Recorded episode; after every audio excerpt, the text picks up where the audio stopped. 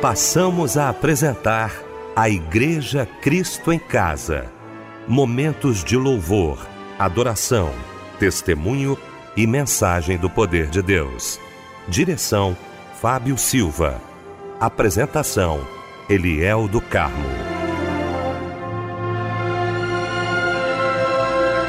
Muito boa noite, queridos de Cristo em Casa. Que bom, que alegria estarmos juntos nesta noite maravilhosa de quinta-feira. Essa noite maravilhosa. Que bom ter você aqui com a gente para mais um culto da Igreja Cristo em Casa. Isso, pode aumentar aí o volume do seu rádio. Que bom ah, estar com você. Onde quer que você esteja, nós vamos agora agradecer o nosso Deus. Deixa eu cumprimentar essa equipe maravilhosa nesta quinta-feira para mais um culto da Igreja Cristo em Casa. Quero agradecer desde já meu querido pastor Paulo Cozendey, da Igreja Batista em Jardim América, Itaguaí, mensageiro de Deus nesta noite aos nossos corações.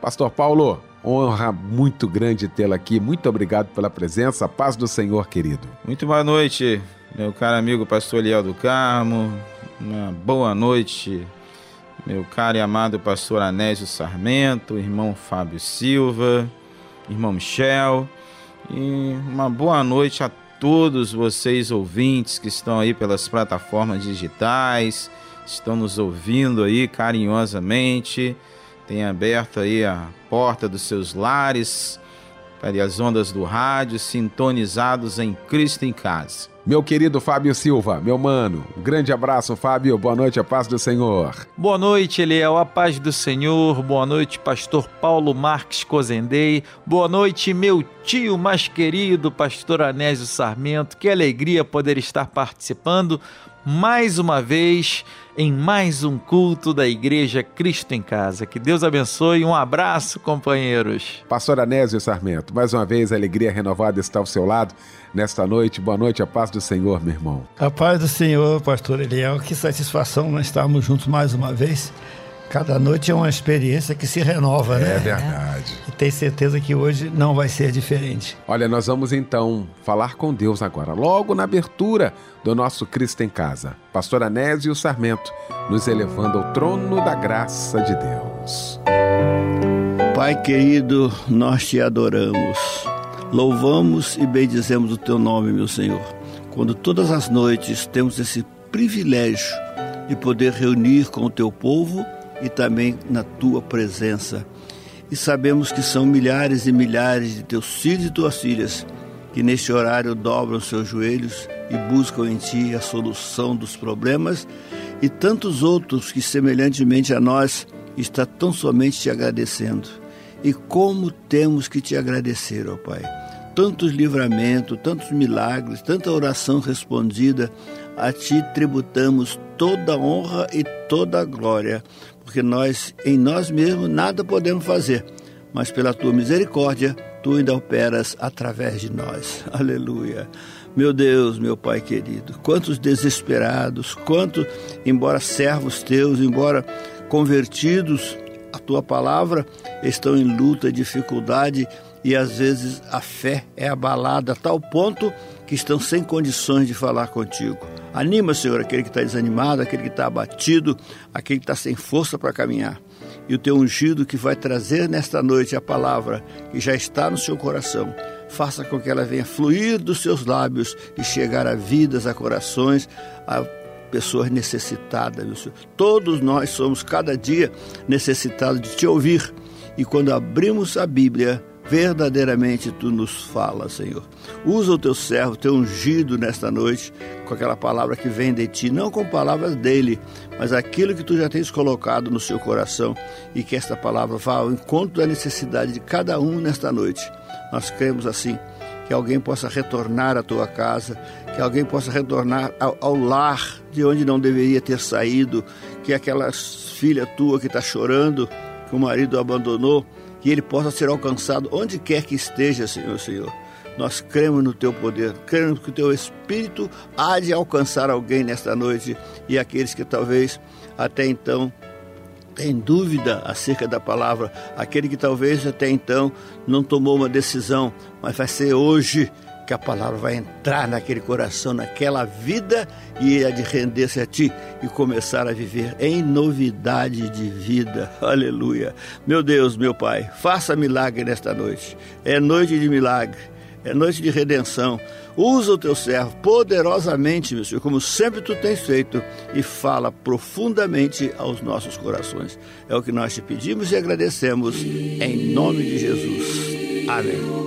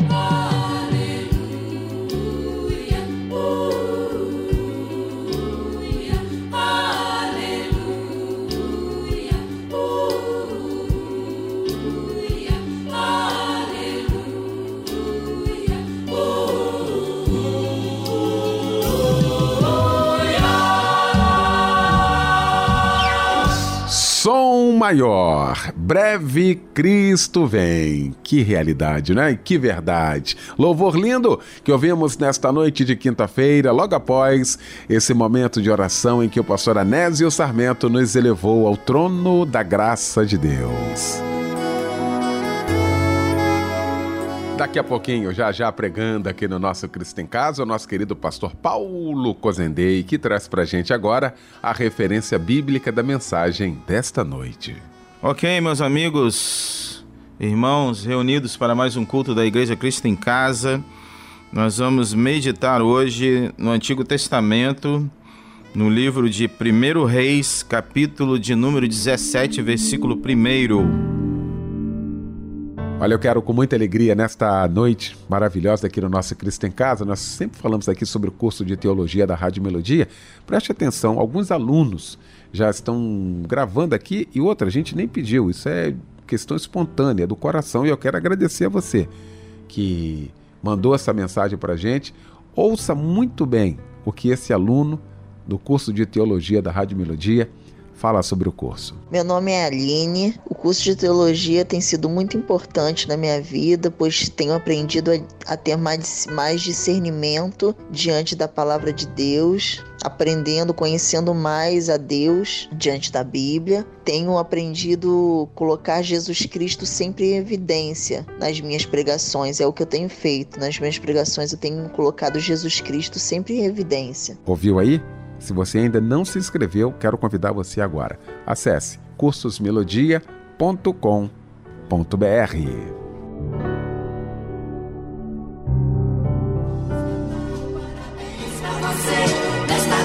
Pois é, esse momento é de alegria, né? Esse momento aqui é muito especial, porque, olha, é o momento que a gente tem o prazer de abraçar todos os aniversariantes e, olha, e completar mais um ano de vida na presença de Deus é motivo realmente de muita alegria, né? O Fábio Silva está aqui, como todas as noites, para abraçar você que está aniversariando hoje. Meu mano Fábio, boa noite, a paz do Senhor. Eliel, boa noite, meu mano, a paz do Senhor. Que alegria homenagearmos os nossos irmãos nesse dia tão especial. Especial, não é verdade? Olha, a celebração da vida é uma data importantíssima que deve ser festejada com muita alegria. Nós esperamos que a felicidade esteja sempre transbordando na sua vida, que também nunca lhe falte saúde, nem muitas outras conquistas, viu? Feliz aniversário para você. Feliz aniversário também para o André Marques da Silva, que está trocando de idade hoje, para o Bernardo de Araújo, Doroteia Aparecida Rodrigues, Elizabeth Belo, para o meu xará Fábio Rodrigues da Silva, para o José Roberto de Oliveira Gomes, Josélio Fernandes de Oliveira, também trocando de idade, Maria Salomé Garcia, Marilene Nívia Procópio e também Odete Maria Oliveira de Magalhães. Todos trocando de idade hoje e ouvindo a Rádio Melodia. Quanta honra! A meditação está em Segunda Crônicas, capítulo quinze, verso sete. Vós, porém, esforçai-vos, e não desfaleçam as vossas mãos, porque a vossa obra terá uma recompensa. Amém. E agora cantaremos juntos um lindo louvor. Que Deus te abençoe e um abraço, companheiro.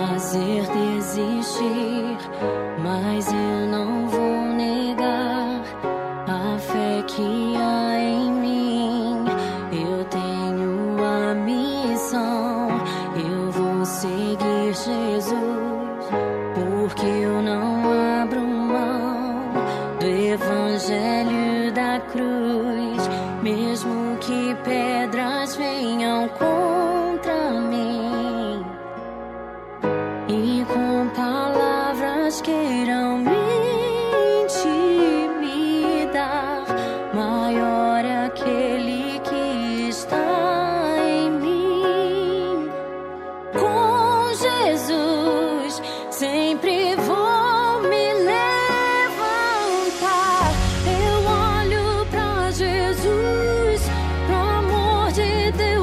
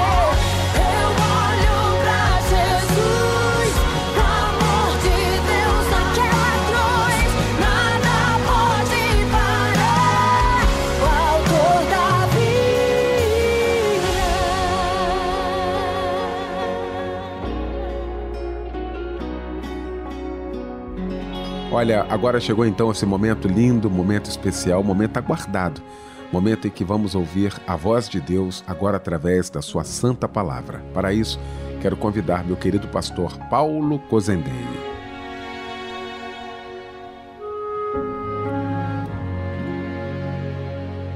Ok, amados irmãos, amigos, vocês que estão conosco aí todas as noites para o culto da Igreja Cristo em Casa. Como já falamos anteriormente, abra a palavra de Deus aí, por favor. É um versículo apenas. Antigo Testamento, primeiro livro de Reis, capítulo de número dezessete, versículo de número um. primeiro Reis dezessete, um, nós lemos o seguinte. Então, Elias, o tesbita dos moradores de Gileade, disse a Acabe: tão certo como vive o Senhor, o Deus de Israel, perante cuja face estou, nem orvalho, nem chuva haverá nestes anos segundo a minha palavra. Amém, queridos? Muito bem, nós temos aí observado, né, você também como uma pessoa culta e inteligente que é, você tem observado aí os noticiários no mundo inteiro. Tá? Nós estamos vendo aí, cada dia mais aparecem coisas negativas, ruins acontecendo no mundo inteiro. Catástrofes em toda a parte do mundo. Temperaturas aí, por exemplo, baixíssimas como nunca houve nos países onde o inverno é rigoroso. Obviamente, agora estamos aqui no Brasil, verão, na Europa, né, nos países ali acima da linha do Equador, começa o inverno. Só que o inverno lá não é mais aquele inverno rigoroso como estão acostumados. O inverno está fora de controle em algumas cidades. Então, temperaturas baixíssimas em alguns lugares, chegando à sensação térmica, pasmem, cinquenta graus negativos. Então, a coisa está complicada para alguns países, lá para algumas cidades. Incêndios fora de controle nos Estados Unidos.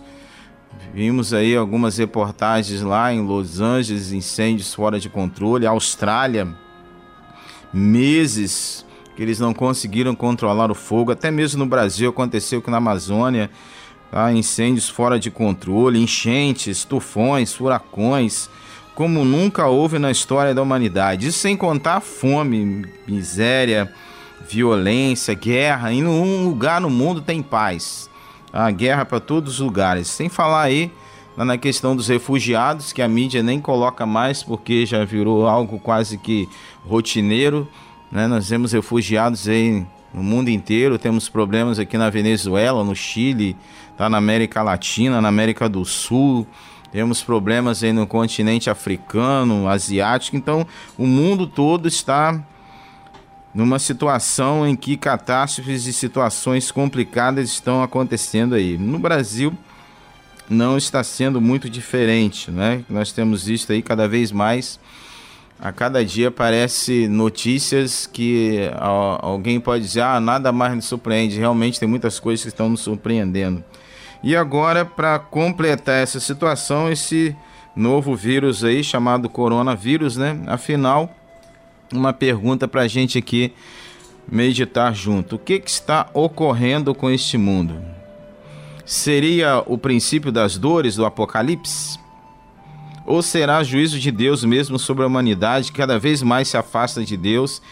E como se não bastasse afastar-se de Deus, a humanidade, é, as pessoas hoje em alguns lugares, tá, estão escarnecendo de Deus, estão blasfemando contra Deus, matando homens de Deus, mulheres de Deus. Então seria o princípio das dores ou não? Ou seria de fato nós estamos colhendo o que estamos semeando? Ou seja, a humanidade está colhendo o que ela mesma está semeando. Quanto mais se afasta de Deus, escarnece de Deus, blasfema contra Deus, Deus então se retira do cenário e entra um antideus. No texto em que lemos, nós vemos o juízo de Deus sobre um reinado que teve reflexo em tudo à sua volta. Porque às vezes as pessoas acham, isso é, é algo... É, é centralizado em alguns lugares, tá? Fulano fez, não tem nada a ver, um país fez, um líder fez.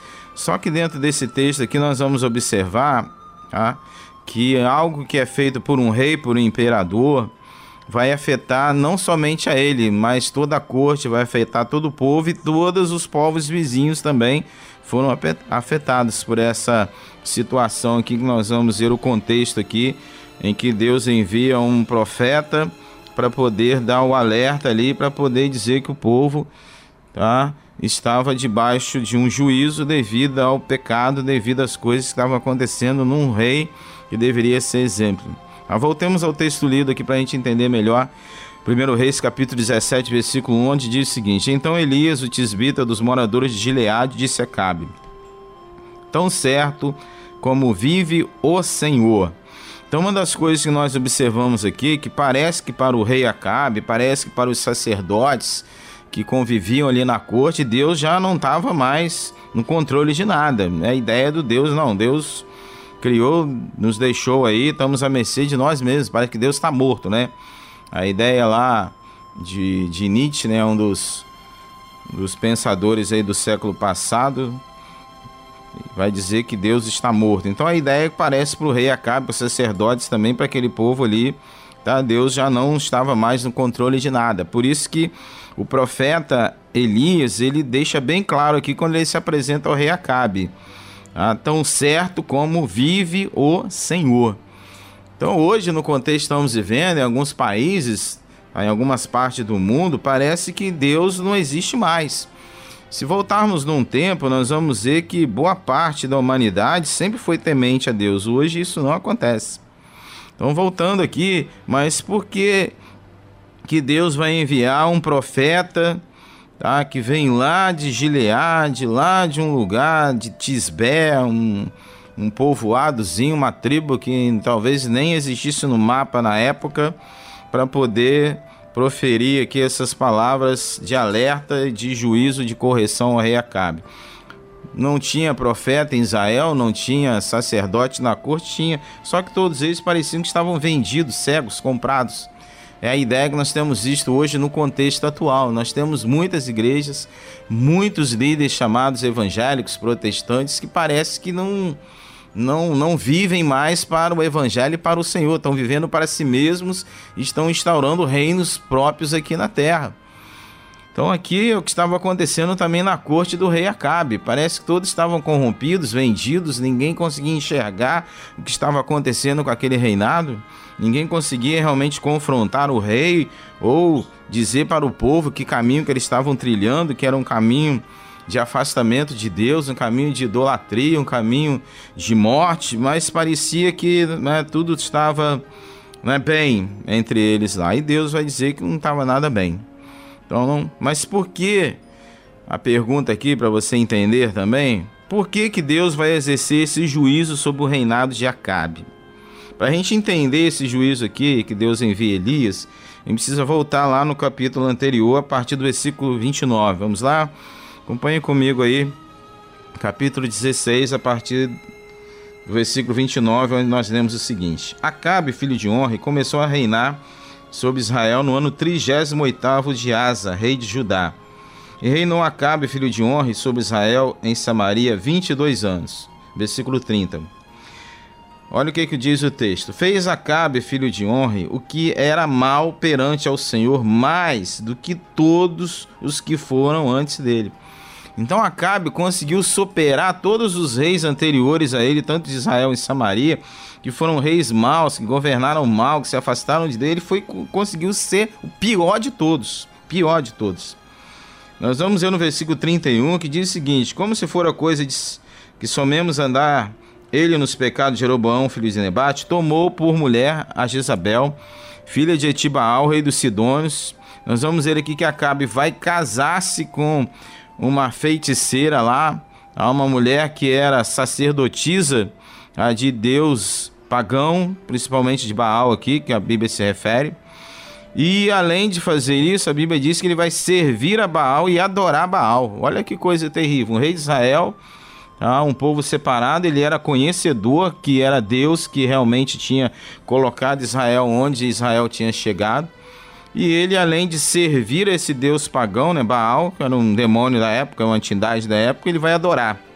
Pior ainda, trinta e dois. O que, que ele vai fazer? Ele vai levantar altar a Baal na casa de Baal, que edificaram em Samaria. Então ele vai construir um templo para Baal. Também Acabe fez um poste de ídolo, de maneira que cometeu mais abominações para irritar ao Senhor. Irmãos, nosso Deus é longâmino, compassivo, misericordioso. Nós vamos ver aqui que o rei Acabe conseguiu irritar ao Senhor, Deus de Israel, que todos os reis de Israel que foram antes dele. Então Acabe que ele superou todos. Mas a gente pode, mas por que será que Acabe conseguiu irritar tanto ao Senhor? A gente precisa entender na época que os deuses pagãos, tá? O deus Baal, por exemplo, Ele não, exigia, ele não exigia somente sacrifícios de animais, ele exigia sacrifícios humanos. Então, para satisfazer ali, vamos dizer assim, a sede desse deus pagão, eles sacrificavam crianças e virgens. E isso estava acontecendo aonde? Dentro de Israel. E o rei concedeu a isso. E além do mais, ele construiu um templo. Então, isso foi a bancarrota, tá, de Israel. Hoje nós estamos vivendo um tempo que parece que tá, a história está virando cíclica de novo. Estamos vivendo um tempo em que as pessoas estão fazendo coisas, aberrações que estão irritando ao Senhor. E isso vai gerar não somente é, essas lideranças, esse povo, quem tem ascendência, mas vai afetar tudo à sua volta. Então, quando um governo, quando um líder, quando alguém que exerce influência, usa de sua autoridade ou ascendência para influenciar ou para impor o que quer que seja contra Deus, contra a palavra de Deus e contra os filhos de Deus, há, há um desequilíbrio, há um conflito, há uma perturbação, há um alvoroço no mundo sobrenatural, há uma pressão no sobrenatural que vai influenciar no natural. Porque uma coisa é a gente entender e compreender que existe principados, existe demônios, existe potestades, mas é não invocar. Porque se você invocar, se você chama, ele vem. Se você realmente vai sacrificar a ele, ele vai receber o sacrifício, e aí você vai dar legalidade ao mundo espiritual, tá? Que nós sabemos que o mundo espiritual do mal, não é? A palavra mal já, já, já exemplifica tudo. E a Bíblia diz lá no Evangelho de João que a essência do mal, né, de Satanás, principados e potestades, é roubar, matar e destruir. Nós temos isto hoje nos quatro cantos dessa terra. No capítulo dezoito, versículo dezesseis a dezoito, nós vamos ver aqui a invocação do mal pelos profetas de Baal. Vamos conferir lá? Capítulo dezoito, versículos de dezesseis a dezoito, onde nós lemos o seguinte: Então foi... Cadê? Então foi Obadias encontrar-se com Acabe, renunciou a Acabe, ter filho de Elias. Vendo que lhe disse: És tu, dezessete, o perturbador de Israel, respondeu Elias: Eu não tenho perturbado Israel, mas tu e a tua casa e teu pai, porque deixaste os mandamentos do Senhor e seguiste os Baalins. Então nós vamos ver aqui que Acabe vai chamar é, Elias de perturbador, e Elias vai dizer: não, quem é perturbador é você, vocês estão invocando aí, tá? Vocês que deram legalidade aí, deixaram os mandamentos do Senhor para seguir os Baalins, ou seja, eles estavam invocando demônios. Baalins, ou seja, na época lá do Antigo Testamento, sabemos que são representações demoníacas. Então eles invocaram, chamaram, ofereceram sacrifício, deram legalidade. Então no mundo sempre houve várias religiões, isso aí é, não tem como contestar, várias crenças religiosas, mas a maioria da população do, desse planeta durante muito, muito tempo na história sempre foi temente a Deus, sempre foi. Hoje já não é mais assim, a Europa está praticamente paganizada. Nós vamos ver que os países lá onde foi o berço do evangelho, o início do do movimento cristão, do protestantismo, hoje está entregue ao paganismo, ao satanismo, a crenças, gnomos, feitiçaria, tudo de ruim. As pessoas hoje estão atrás daquilo que lhe for mais conveniente, daquilo que mais lhe apraz, não importa a fonte. A ideia é, não importa onde você vai chegar, ou seja, se você quer chegar em algum lugar, melhor dizendo, não importa os meios, tá? Importa onde você quer chegar. E isso também tem afetado a América do Norte, América Latina, e já chegou no Brasil também. Estamos vivendo tempos difíceis. O profeta Elias, numa frase, ele vai definir muito bem isso para nós. Vamos conferir, capítulo dezoito, versículo vinte e um. O profeta Elias define muito bem o que nós estamos vivendo hoje. Olha o que, que diz esse, esse texto. Então Elias se chegou a todo o povo e disse: Até quando cocheareis entre dois pensamentos? Se o Senhor é Deus, seguiu. Se é Baal, seguiu. Porém, o povo nada respondeu. Então, nós estamos vivendo aí uma, uma geração de cima do muro, ou seja, do politicamente correto. A hora que a coisa aperta, fica ruim, ele corre para a igreja, pede oração, faz corrente, é isso, é aquilo. Conseguiu a bênção, tá? Conseguiu vencer a dificuldade, volta de novo para o mundo, volta às práticas mundanas. Aí quando a coisa fica ruim no mundo, vai e fica lá, tá? Sempre em cima do muro. Então não importa se verdadeiramente aquilo que ele é, mas aquilo que ele quer conseguir, tá? Não importa, ou vamos dizer assim, os meios, o importa é o fim. Então se ele tiver que fazer coisa no mundo errada, equivocada, contra Deus, para conseguir seu objetivo, ele vai fazer. Se ele tiver que fazer no ambiente da igreja, ele também vai fazer. Foi o que Elias deixou bem claro aqui, tá? Se você quer seguir a Baal, fica com Baal. Se você quer seguir a Deus, fica com Deus, tá? Você quer ser mundano, você quer ser idólatra, promíscuo, você quer realmente é, andar de acordo com os preceitos desse mundo, então fica no mundo. Você quer na igreja, fica na igreja. O problema hoje, nós temos isto, a grande maioria, vamos dizer assim, infelizmente, para tristeza nossa, que eu nunca vi, tá, uma, um, um Brasil, um estado do Rio de Janeiro, onde nós vivemos, a maioria das cidades do Rio de Janeiro são cidades consideradas de maioria evangélica.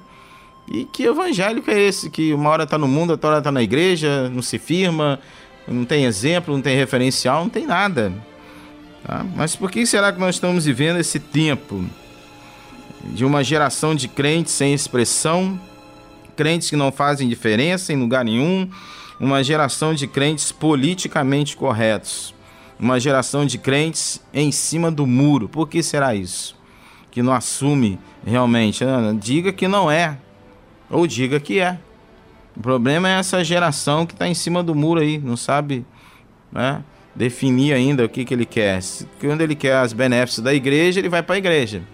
Quando ele quer as benéficas do mundo, ele corre para o mundo. Um dos pontos que nós podemos destacar que tem gerado isso é a escassez de referências, homens, mulheres e jovens compromissados realmente com Deus e com a sua palavra. Alguns anos atrás nós tínhamos referências em todos os níveis. Hoje nós não temos praticamente referência, aliás, temos sim, mas pouquíssimas referências. Então, devido a essa escassez de referência, nós vemos que as pessoas hoje estão cada vez mais aí dispersas, alheias.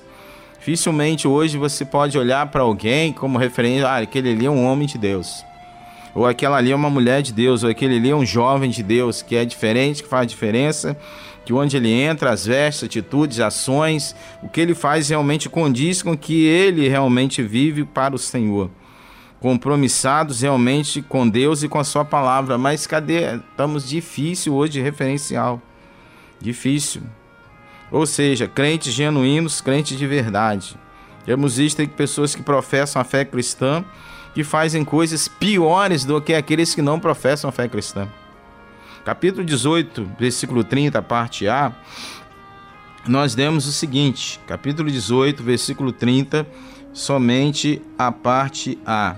Então Elias disse a todo o povo, chegai-vos a mim. Então Elias chamou referencial para ele, chamou responsabilidade para ele. Então aquele que é do Senhor, em meio ao caos, em meio a essa confusão toda, chega dessa bagunça, chega dessa, desculpa a palavra, dessa palhaçada aqui, tá? Vamos para a palavra, vamos ao que, que Deus quer para nós.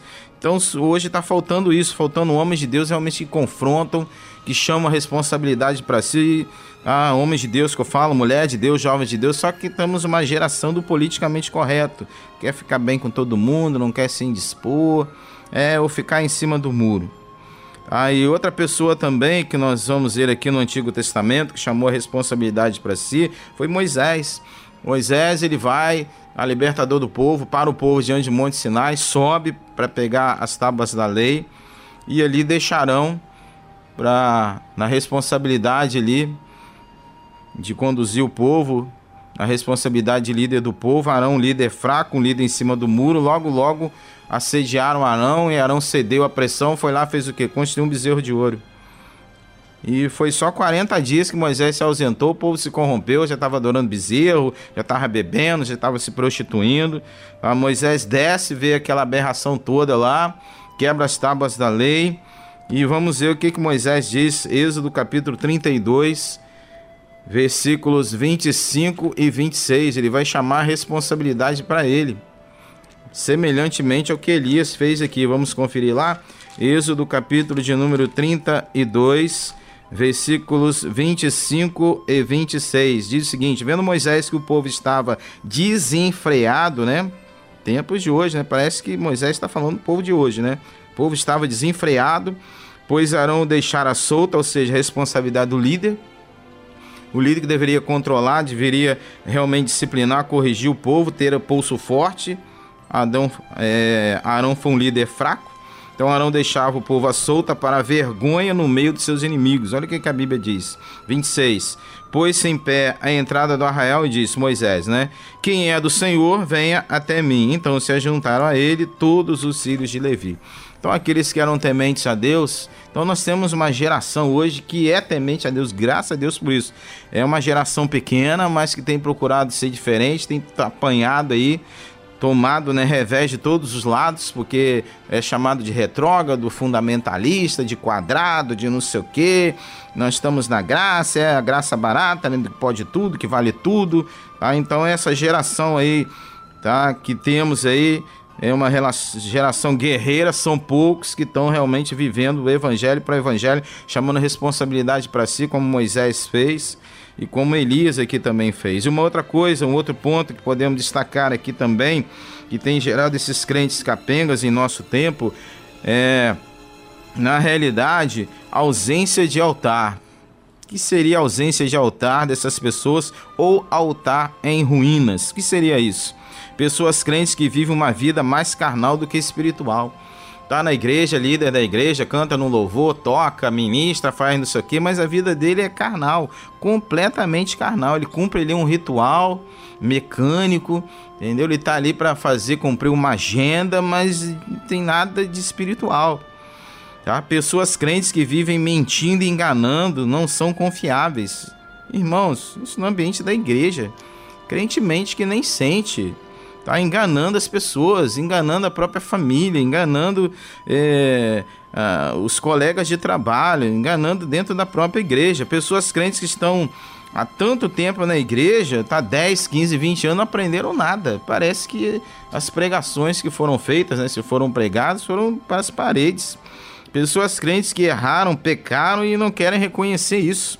Quer que os outros aceitem o erro, que botar o pecado goela abaixo, não reconhece isso. Pessoas crentes que não sabem perdoar os erros dos outros, mas eles querem ser perdoados pelos seus atos. Não perdoa, mas quer ser perdoado. Pessoas crentes que não honram a Deus, não honram a Bíblia, não honram o Evangelho, não honram sua igreja, não honram seu líder, seu pastor. E tá ali numa guerra, numa batalha para conduzir o povo nos caminhos de Deus, de acordo com a palavra de Deus. E as pessoas às vezes questionam, falam mal, aquela coisa toda lá. Pessoas crentes que vivem é, um cristianismo mecânico, sem expressão, sem unção, sem graça, sem compaixão, sem vida, sem fogo do Espírito, sem amor.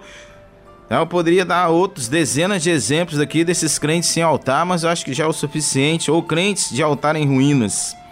O que, que Elias teve que fazer aqui para que realmente a aliança de Deus fosse refeita, que a aliança foi quebrada por, por Acabe, por sacerdotes, por alguns profetas da corte. Elias teve que vir lá do deserto, tá? onde, já, onde não tinha corrupção, onde não tinha sido contaminado. Deus levanta a chama, ah, não importa onde você está, se você realmente é do Senhor, então seja arauto do Senhor. Não fica com medo não, de falar a verdade não, confronta. Versículo trinta, olha o que, que diz o texto aqui, versículo trinta todo, né? Lemos a parte A, vamos ler o todo. Então disse Elias a todo o povo, chegai-vos a mim, e todo o povo se chegou a Elias, e Elias, olha o que, que ele fez aqui, restaurou o altar do Senhor, que estava em ruínas. Então veja que o altar do Senhor em Israel estava em ruínas. Ah, ninguém mais sacrificava, ninguém mais adorava Deus, ninguém mais buscava Deus, o altar caiu, ruínas, tá? Deixou de existir por causa de uma geração que se afastou de Deus, que deu mais ouvidos aos baalins, às astarotes, às azeras. E para a gente terminar aqui, querido, quando o altar do crente é restaurado, não haverá mais espaço para baala, baalins, né, os demônios da época, e nem para os azeras, os postídolos aqui, porque só há espaço para o mundanismo, para a carnalidade, para as coisas temporais, transitórias, que corrompem, que nos afastam de Deus, quando o altar está caído, ou quando o altar está em ruínas. Então a comunhão, a aliança com Deus é restabelecida aqui, porque Elias vai restaurar o altar do Senhor. E o que, que vai acontecer aqui? As chuvas de bênçãos voltam a serem derramadas.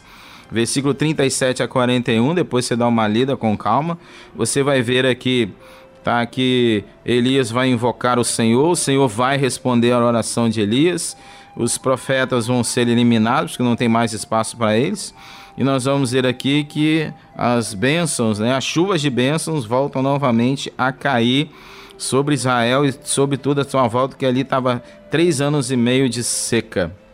quarenta e um, para a gente terminar, é o seguinte, então disse Elias a Acabe, sobe, come e bebe, porque já se ouve ruído de abundante chuva. Uma abundante chuva veio quando o altar foi restaurado. Então, para a gente terminar aqui, juízo, o princípio da dor do Apocalipse, o princípio das dores, né, no plural, é o que nós temos observado com os acontecimentos terríveis que têm assolado o nosso tempo. Então veja aí o que você acha que é, juízo de Deus sobre a nação, sobre esse mundo, ou o princípio das dores. O que é fato concreto é que a rebeldia, a rebelião humana contra Deus e a sua palavra tem chegado a níveis semelhantes a antes do dilúvio, semelhantes às cidades de Sodoma e Gomorra.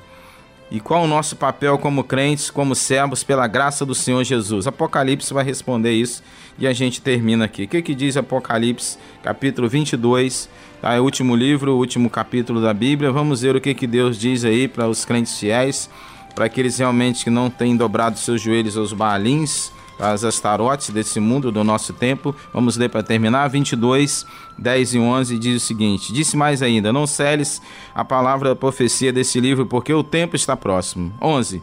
Continue injusto fazendo justiça, continue imundo ainda sendo imundo, o justo continue na prática da justiça e o santo continue a santificar-se. doze. A parte já diz, eis que venho sem demora. Então, entenda que Deus ainda continua sendo Deus, Ele está com os olhos sobre nós. A escolha da humanidade define aquilo que Deus tem para ela. Que Deus te abençoe, te sustente e te guarde em nome de Jesus. Amém.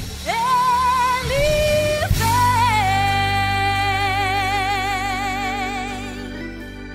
brilhando como o sol,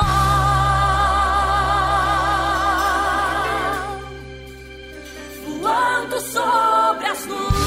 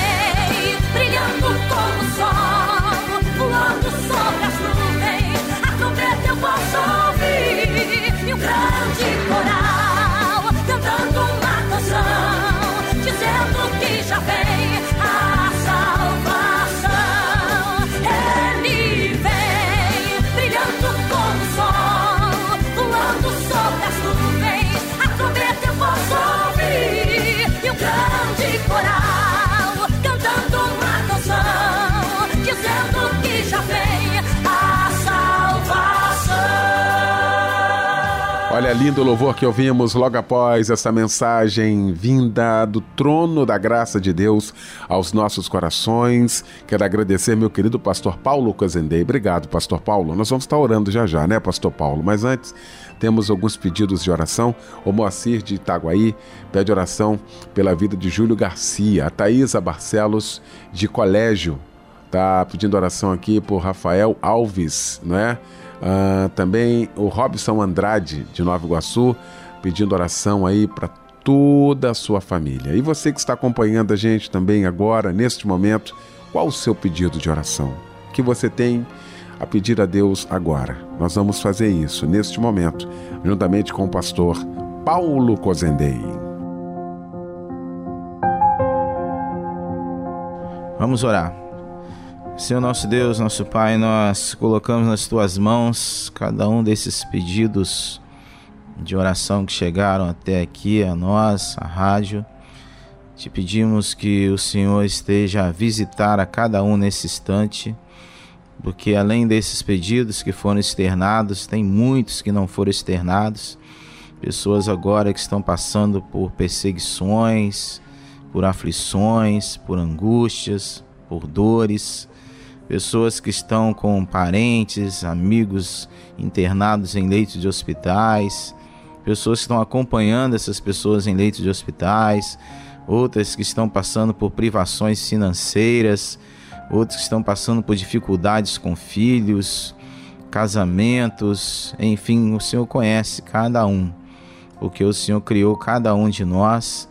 E o Senhor tem dado a cada um de nós entendimento de que quando nós oramos, nós falamos contigo. E quando nós abrimos a Tua palavra, o Senhor fala conosco. Por isso nós queremos interceder por essas pessoas, para que elas não desistam, não desanimem, não parem, não retrocedam. Porque se elas fizerem isso, elas estão dando vitória ao inimigo, estão dando vitória ao inferno. E o inferno, ele não tem nenhum tipo de vitória, porque o Senhor Jesus, ele já venceu todo o principado, toda a potestade. Ali na cruz, a Bíblia diz que ele levou sobre si. Ali também nós sabemos que com a ressurreição ele venceu a morte, ele tomou a chave do inferno. Então a Bíblia diz que todo o poder foi dado a ele no céu, na terra, embaixo da terra, e que o nome de Jesus está acima de todo nome. Então, por maior que seja o problema, por maior que seja a luta, por maior que seja a dificuldade, o nome de Jesus está acima de tudo isso. E é em nome dele que nós queremos colocar cada um desses pedidos, que o Senhor venha atender, que o Senhor venha, ó Deus, está operando agora sinais e maravilhas, segundo o teu querer, segundo a tua vontade. É o que nós oramos e já agradecemos, em nome de Jesus. Amém e amém.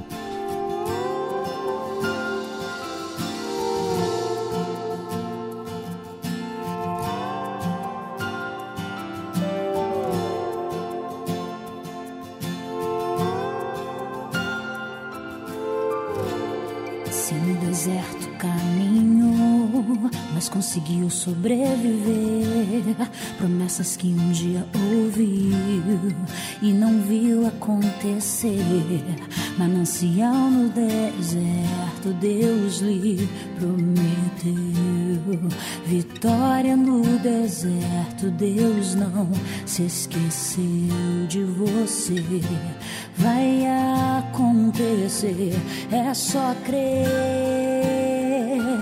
vai acontecer.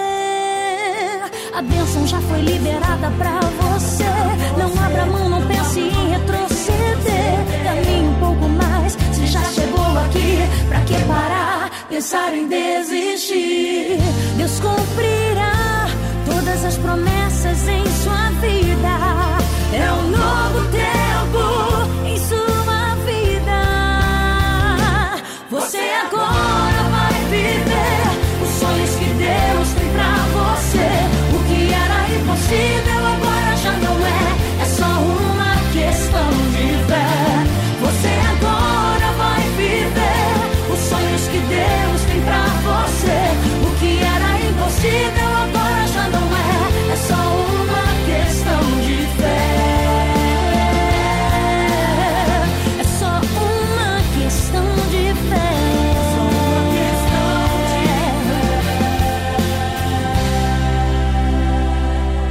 Deserto brotará vida, sonhos, um manancial fluirá. Se você crer, um novo tempo, um novo dia está nascendo pra você.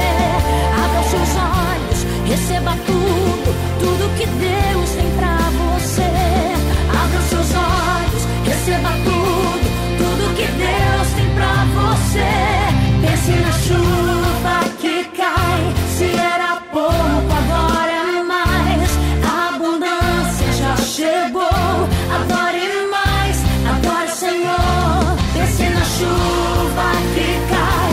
Se era pouco, agora é mais. A abundância já chegou, agora é mais. Agora, Senhor, agora é mais. Agora, Senhor. Adore, adore. Você agora vai viver os sonhos que Deus tem pra você. O que era impossível agora já não é, é só uma questão de fé. Você agora vai viver os sonhos que Deus tem pra você.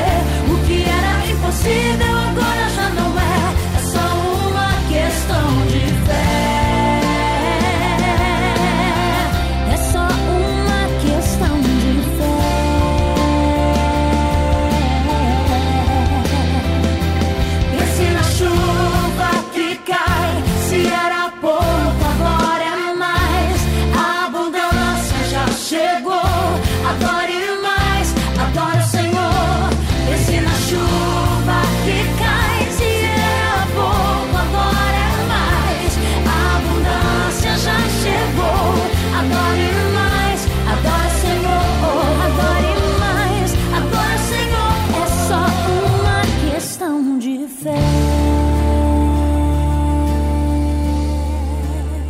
E com este lindo louvor, nós estamos terminando o nosso Cristo em Casa nesta quinta-feira. Eu quero agradecer meu querido pastor Paulo Cozendey, da Igreja Batista em Jardim América, Itaguaí. Muito obrigado, pastor Paulo. Meu querido Fábio Silva. Fábio, até amanhã, se Deus quiser. Pastor Anésio Sarmento, aquele abraço, até amanhã. Meu querido Michel Camargo, aquele abraço, até amanhã, querido. Bom, o pastor Paulo Cozendey vai impetrar então a bênção apostólica e com esta bênção fica por aqui o nosso Cristo em Casa. Que o amor de Deus, a graça do nosso Senhor Jesus Cristo, a comunhão e a consolação do Teu Espírito Santo seja sobre cada um de nós e sobre todo o povo de Deus espalhado pela face da terra hoje e todo sempre. Amém.